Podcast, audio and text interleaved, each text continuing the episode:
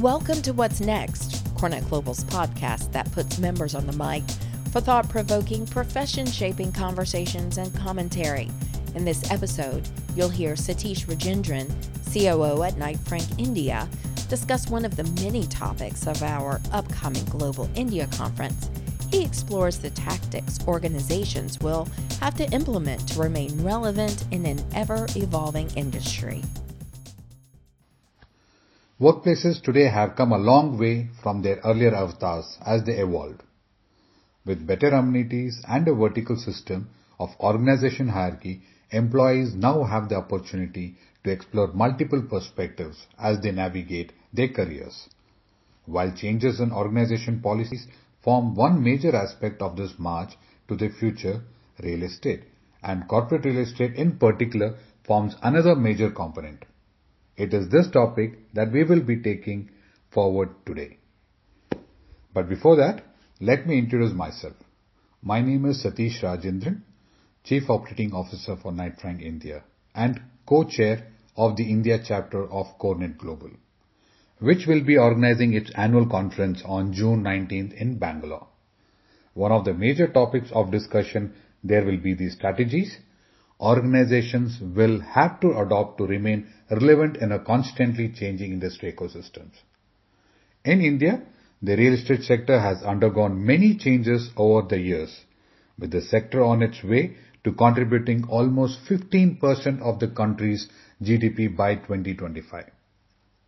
Organization growth in the sector has been driven by multiple factors, with the two major factors being the institution of employee-centric policies and the expansion of the purview of what makes a good workplace. Within this space, corporate real estate has emerged as a major focus area given the parallel growth of industry players. With the influx of foreign players and the process of growth in CRE sector, government has been taking a keen interest to develop what was earlier a supply-driven industry is now shaping up to be a more regulated, transparent and occupier-friendly atmosphere. Office spaces are gradually transforming from mere physical spaces for the workplace and assets to spaces that are dynamic and act as enablers for an organization's growth. To sustain this growth, CRE firms must look to create a workspace that is conducive to the talent they possess as well as those they wish to hire. This can be done in the following ways. Number one, office occupiers must look to occupy buildings that possess ground floor retail and vibrancy that will eventually lead to better amenities. Nature of workspaces is changing, no longer traditional spaces. With the impact of technology in workspaces and with the massive drive towards shared spaces, every company is trying to conserve on the amount that they spend on physical infrastructure. Number two, these spaces, while functioning as retail outlets, also become informal workspace, thereby blurring the line between personal and professional spaces. Today we see a mix of other resources which are flocking to such evolving workspaces. Childcare, health clubs and gyms, banks and ATMs are not unknown in work campuses. The way things are evolving, we may expect offices to soon become more like hotel lobbies by breaking down boundaries and offering collaboration and social ways to work. Number three, in addition to these material concerns, organization must also look to bring in greater talent diversity across gender, age and catering to differently abled employees. We also have come across to realize that an office space needs to have logistics supporting it. Drivers, bays and restrooms, loading and unloading bays, food courts and a shared gas bank are developing and the builders are not averse to provide for the same in their initial design brief itself. Number four, we watch with growing concern the environment and workspaces which offer healthy mix inside and outside the building shell is always prepared for the talent that drives organizations to success. Sustainable buildings are the watchword as the Gen X and Gen Next are coming.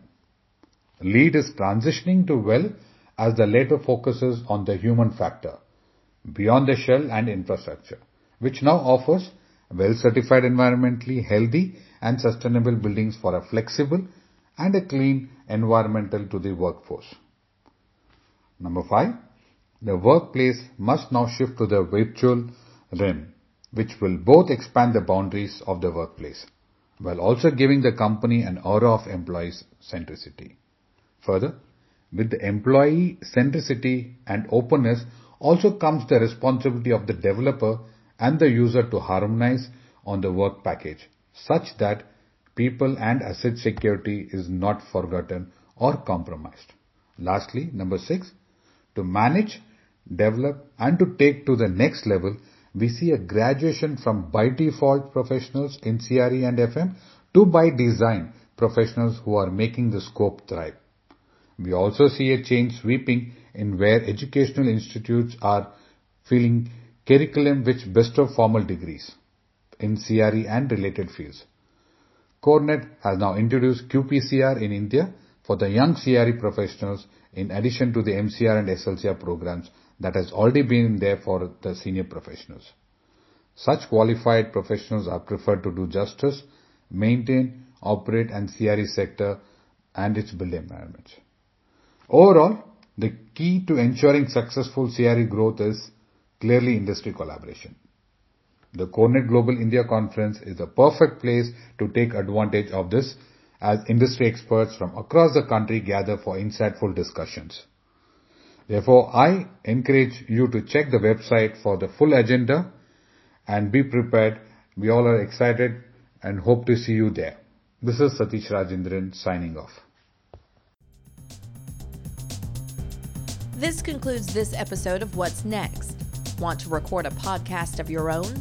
Have an idea or point of view you'd like to share? Visit corenetglobal.org to learn more.